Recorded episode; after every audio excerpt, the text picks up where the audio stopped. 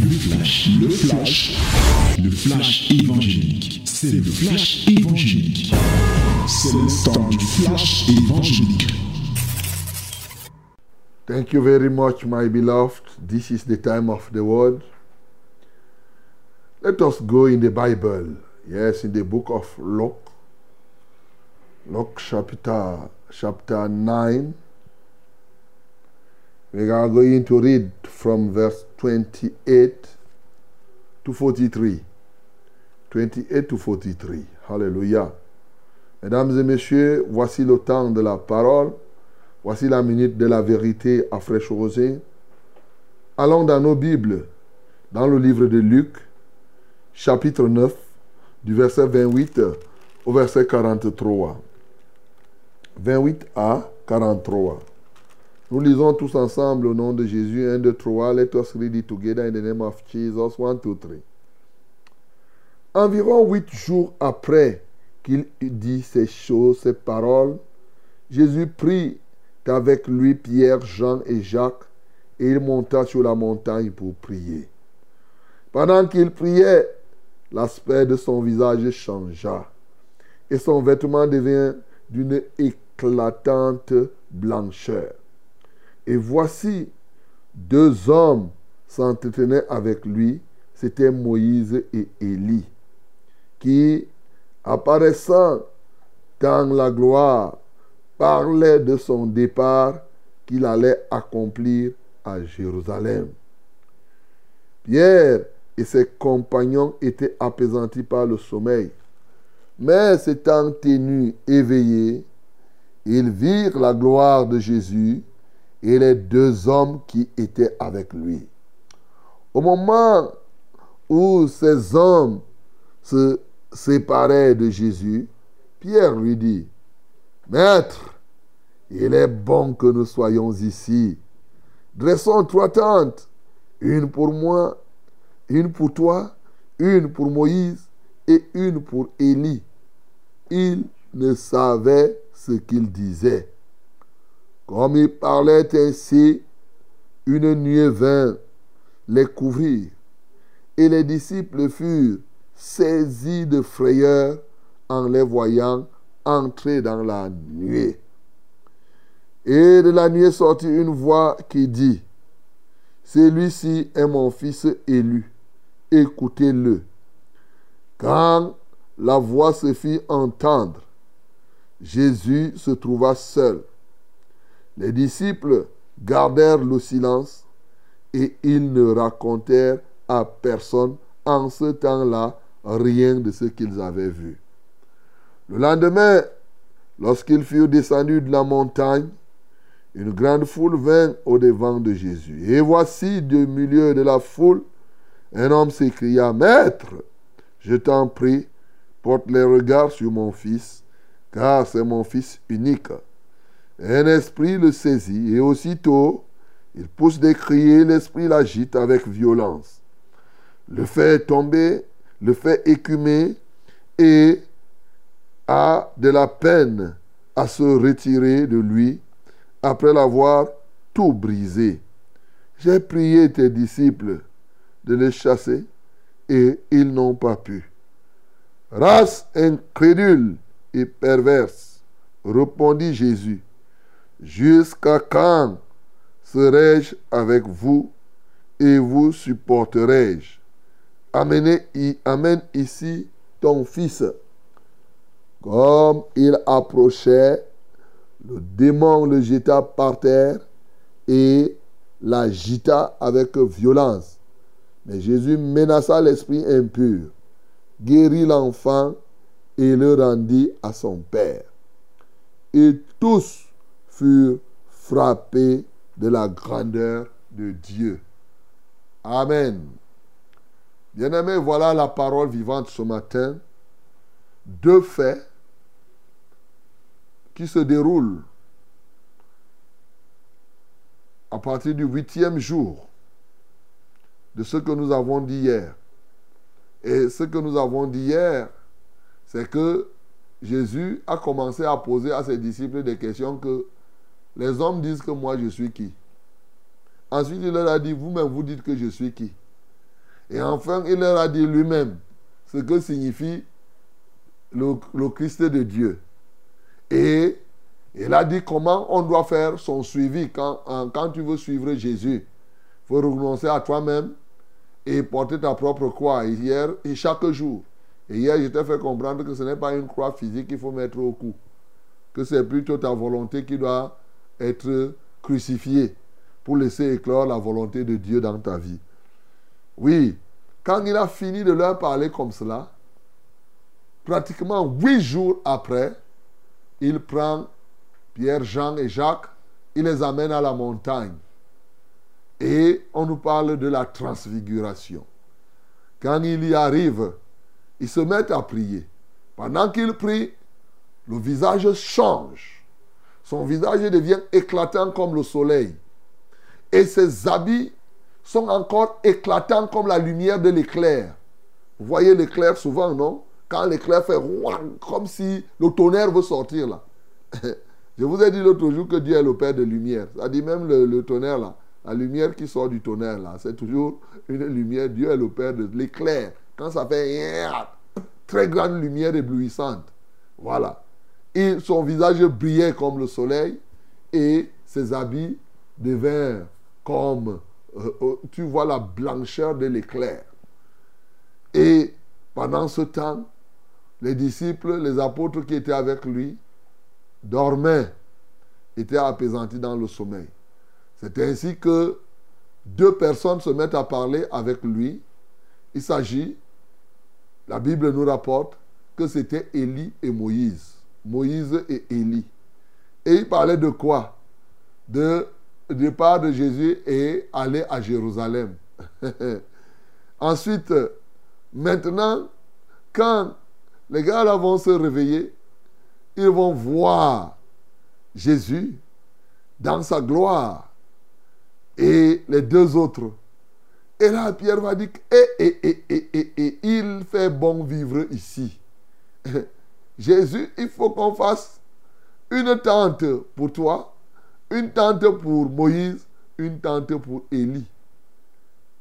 Jésus, pendant qu'il parle comme cela, la nuée descend. La nuée, c'est comme le brouillard. Un bon brouillard éclatant les couvre totalement et hop, voilà Élie et Moïse qui disparaissent et Jésus reste seul, resplendissant. Pendant que Jésus est seul, une voix vient du ciel. Celui-ci est mon fils bien-aimé, écoutez-le. Les gens là avaient peur. Ils ont dit, mais ce n'est pas possible. Qu'est-ce que nous venons de voir ici? Ils étaient stupéfaits. Et c'est comme ça que il n'ont pas, rien dit aux gens jusque-là. Bien sûr, Jésus le leur avait demandé d'ailleurs. Alors maintenant, le lendemain, ils quittent la montagne, ils descendent. Ils trouvent là-bas les gars en train de se battre avec un démon qui les dépasse. Neuf, ils étaient là en bas de la montagne. Ils ont essayé de chasser le démon zéro. Le démon là n'est pas parti. Et quand ils descendent donc, le père ce père avait un enfant et c'était un fils unique. Tu t'imagines? Tu as un fils unique et cet enfant-là est possédé des démons. Plus grave ailleurs, on voit que c'était pratiquement un épileptique d'un autre degré. Alors, il a demandé, ces neuf apôtres n'ont pas pu chasser le démon. Et maintenant, il dit ça à Jésus. Jésus a appelé ces gens-là que race d'incrédules. Jusqu'à quand serai-je avec vous? Amenez l'enfant ici. Et quand ils ont amené l'enfant, Jésus, à peine le, démon a vu Jésus, le démon a commencé à s'agiter. Et c'est comme ça que Jésus a chassé cet esprit impur. Il a remis l'enfant au Père. Et ailleurs, on nous montre, ça va plus loin, parce que les disciples vont lui poser la question, pourquoi cela? Il va leur dire que cette qualité-ci se chasse par le jeûne et la et la prière. Bien-aimé, voilà ce que nous connaissons. Ce matin, Dieu veut t'édifier par rapport à cette parole. N'oublie pas le fil conducteur. C'est que nous voulons être efficaces dans le service de Dieu et être des vrais adorateurs. Jésus-Christ de Nazareth mérite d'être adoré parce qu'il est vraiment différent. C'est lui Jésus. Et ce que nous venons de lire démontre la différence entre Jésus, Élie et Moïse. Et pas de confusion entre Jésus, Élie et Moïse. Jésus est celui qui fait vivre des expériences à ses disciples, à ses apôtres, des expériences diverses. diverses. Jésus, c'est celui-là pour qui aucun démon ne peut résister. Mais quand ça a dépassé les hommes, Jésus-Christ, lui, il en apporte la solution. Donc nous avons tous les éléments qui nous permettent effectivement de l'adorer ici. Mais bien aimé, la question qui peut surgir, quels sont les points qui peuvent nous aider ici à être efficaces dans le service? Écoute-moi très bien. La Bible nous dit que huit jours après, Jésus-Christ va aller à la montagne avec ses disciples. Pourquoi huit jours? Qu'est-ce que ça signifie huit jours? Lorsque vous voyez la semaine à sept jours, le huitième jour, c'est le premier jour la semaine qui suit. C'est-à-dire le premier jour, c'est le jour de la résurrection. Ça, je veux que tu notes déjà. Huit, c'est le chiffre de la résurrection, bien sûr. Et qui est en fait le premier jour de la semaine, de la semaine d'après. Alors, Jésus les prend à ce huitième jour et il les amène à la montagne pendant qu'ils prient.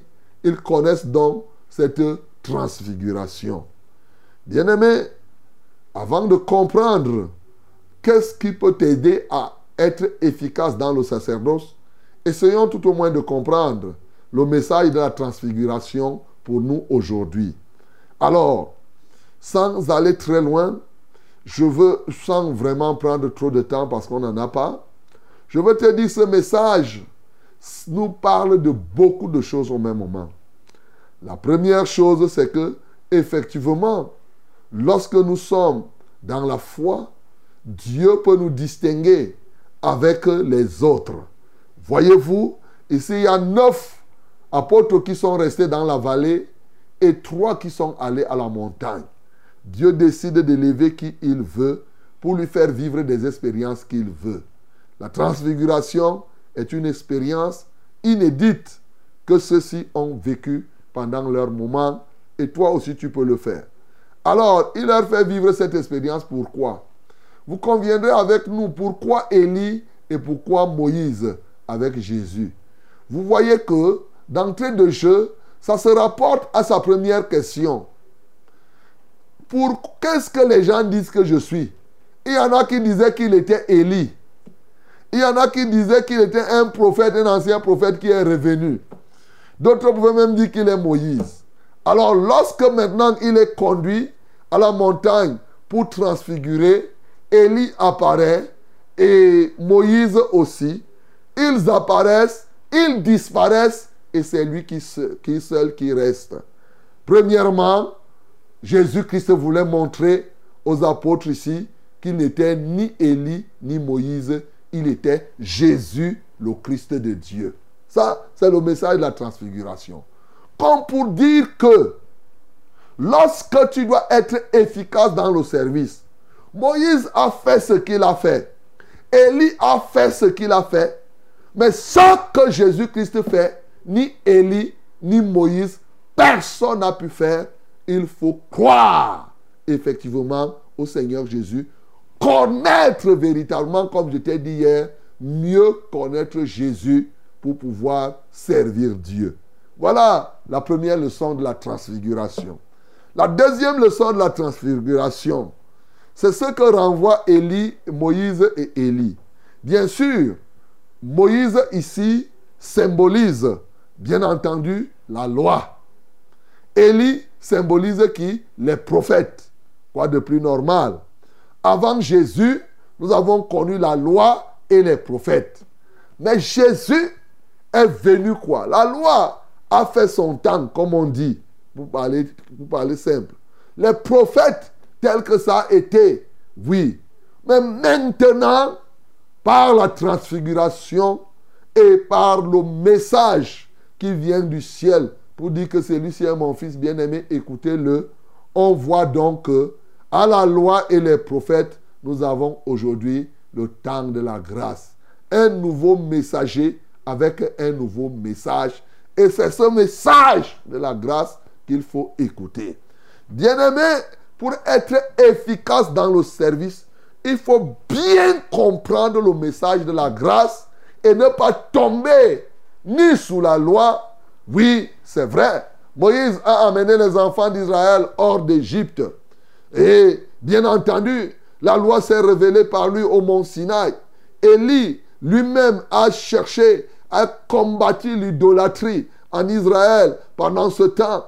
Mais mon bien-aimé, aujourd'hui, tous ceci était pour nous faire comprendre. Parce que la loi et les prophètes n'avaient jamais conduit à la perfection.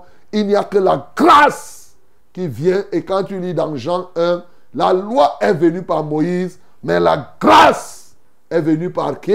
Par Jésus de Nazareth. Et aujourd'hui, tu peux comprendre donc que tu dois t'attacher à la grâce. Et ce n'est que la grâce de Dieu qui fait en fait disparaître la loi.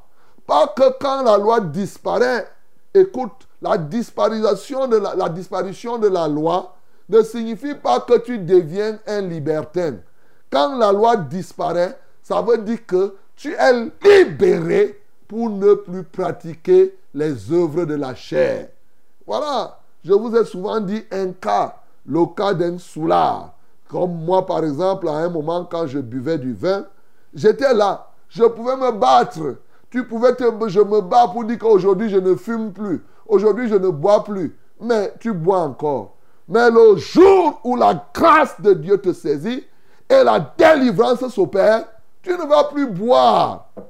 Pour toi, même si on sort maintenant à la radio là un décret pour dire que toutes les populations, nous ne voulons plus l'alcool dans ce pays, ça ne sera pas une loi pour toi. Parce que toi, tu es déjà délivré. Voilà ce que la grâce apporte. Elle nous positionne au-dessus de la loi, de sorte que nous marchions sans accomplir les œuvres contraires à la loi, mais nous en sommes au-dessus. C'est ce qui est en train d'être montré ici comme élément de la transfiguration. Troisième point que nous pouvons tirer pour être efficaces.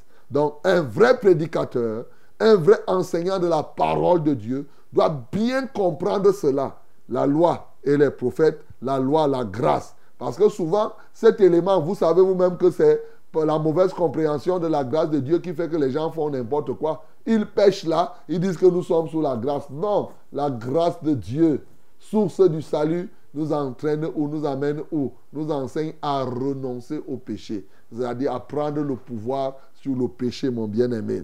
Donc, troisième élément ici, je t'ai dit que le huitième jour, c'est le jour de la résurrection.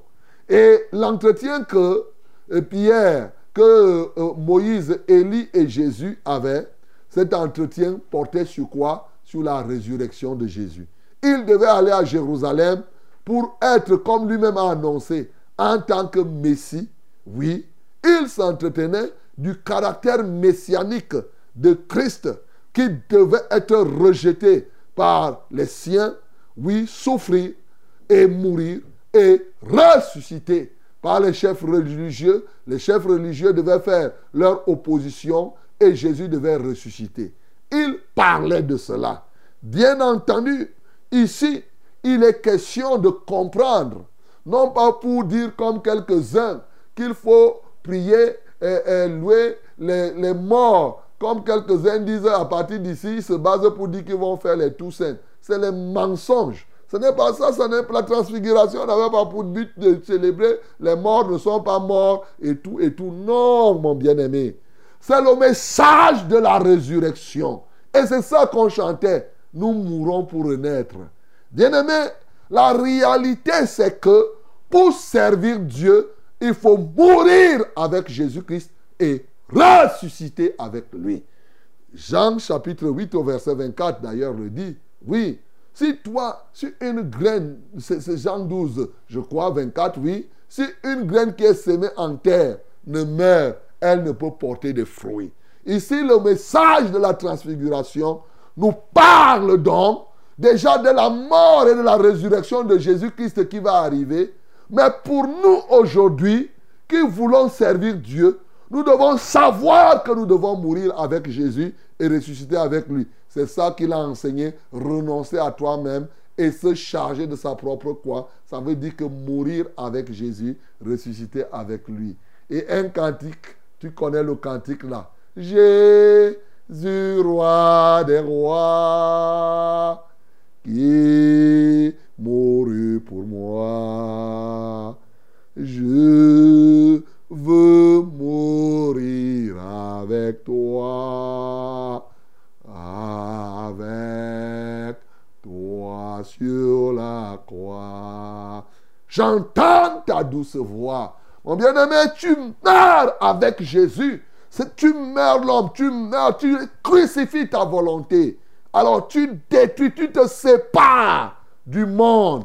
Et c'est là justement, tu meurs avec lui par le baptême, tu ressuscites avec lui comme il se doit, tu nais de nouveau, alors tu peux servir le Seigneur, mon bien-aimé. Ça, c'est le message de la transfiguration. Quatrième élément qu'on peut tirer de la transfiguration, c'est le fait qu'il y a des disciples qui soient élevés à la montagne, bien qu'étant à la montagne en présence de Jésus, qui soient en train de dormir. Le réveil est nécessaire pour voir la gloire de Jésus. Alléluia. Ils étaient apaisantis dans le sommeil. Mais mon bien-aimé, c'est l'image effectivement de ceux qui sont partis d'en bas pour le haut. Tu es converti, tu es engagé dans la foi, tu es disciple de la vérité parce qu'ils étaient avec Jésus, mais tu dors encore. Et dans ton sommeil, tu fais la confusion de Pierre au point de penser que tu peux faire une tente pour Moïse, pour Élie et pour Jésus. C'est-à-dire que dans la confusion. Voilà ce que ça t'apporte le sommeil. Il, pour lui, il voulait dire que Moïse, Élie et Jésus, c'est la même chose. Ce que le sommeil spirituel produit, c'est la confusion. Il faut te lever, te réveiller par le Saint-Esprit pour que maintenant tu serves Dieu et que tu vois Jésus seul dans sa gloire. Ce ne sera plus la confusion parce que c'est lui le chef, c'est lui le Fils de Dieu, c'est lui le suprême et c'est lui que nous devons servir sans qu'il y ait une confusion quelque part. Voilà mes bien-aimés que quatre éléments que tu peux tirer de la transfiguration pour aujourd'hui qui vont te rendre un serviteur de Dieu efficace. Mais à côté de cela, le lendemain, on a vu des serviteurs de Dieu inefficaces, non? Voilà. Ça, là, ça peut te montrer que ceux-là, ils étaient en bas de la montagne. Pour être efficace, c'est bien de vivre des expériences avec le Seigneur. Ils ont chassé le démon. Ils n'ont pas pu le chasser, mon bien-aimé. J'espère que ce n'est pas ton cas. Et si tel-même serait ton cas, Jésus te donne alors le secret de l'efficacité ici. Face à l'inefficacité de ceci, Jésus nous a donné quatre éléments, tout au moins, par rapport à cette expérience qui te permettent d'être efficace. Un, la première chose, comme nous voyons, il a dit race incrédule. Il te faut la foi pour être efficace. Et la foi, une foi proportionnelle à la, une foi dimensionnée au cas que tu rencontres. Ce n'est pas n'importe quoi. Une petite foi ne fait pas les grandes choses. Il te faut une foi qui soit à la mesure des points que tu rencontres. Premièrement, c'est la foi. Deuxièmement, oui, après la foi, qu'est-ce qu'il te faut faire? Il faut la prière, bien entendu. Quoi de plus normal? La prière fervente du juste a une grande efficacité. Mais oui, le juste ici, c'est quoi? Il faut te discipliner. Bien aimé, si tu veux être efficace dans la marche avec le Seigneur pour chasser les démons, il faut vivre la sainte doctrine. Il faut vivre une vie de sainteté. C'est ça qui est symbolisé par le jeûne. Le jeûne, c'est l'abstinence des choses qui t'empêchent de connaître l'élévation pour Dieu. Tu t'abstiens de tout ce qui peut nuire effectivement à ta relation avec Dieu. Bien-aimé, il faut t'abstenir. Il faut te discipliner totalement. Tant que tu n'es pas, il y a des gens qui pensent qu'ils vont être efficaces dans le service et faire ce qu'ils et, réussir. Non, mon bien-aimé, sans la discipline, il faut mener une vie de sainteté pour parler terre à terre. Et le dernier élément, pourquoi ces apôtres qui étaient en bas de la montagne échouaient? Mais c'est parce qu'entre-temps, au lieu de mener une vie de sainteté, ils comptaient quoi? Sur les expériences qu'ils avaient reçues. À ce niveau, leurs expériences dans la délivrance avaient échoué. Bien-aimé, arrête de compter sur tes expériences. Rentre dans la dynamique spirituelle et c'est dans cette dynamique spirituelle que tu vas réussir. Parce que les démons que vous voyez là sont divers.